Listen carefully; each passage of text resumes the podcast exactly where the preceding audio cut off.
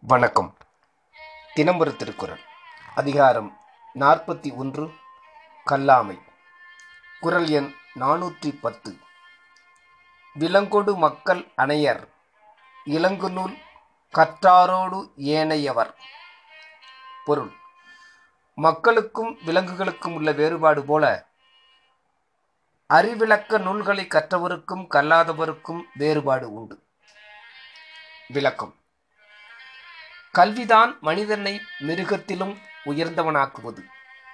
அறிவை துலங்க வைக்கின்ற நூல்களை கற்றவர்களோடு கல்லாதவர்களை ஒப்பிடுவது மனிதனோடு விலங்கை ஒப்பிடுவது போன்றதாகும்.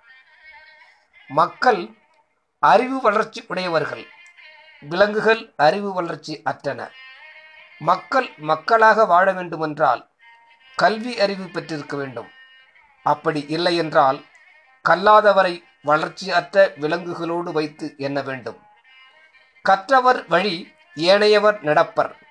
விலங்குகள் அதிக பலம் பொருந்திய போதிலும் மக்கள் சொற்படி நடக்கும். மனிதன் என்ன வளர்ச்சிக்கு துணையான கல்வியை பெறாதபோது உடல் வளர்ச்சியை மாத்திரம் பெற்ற விலங்காகவே கருதப்படுகின்றான்.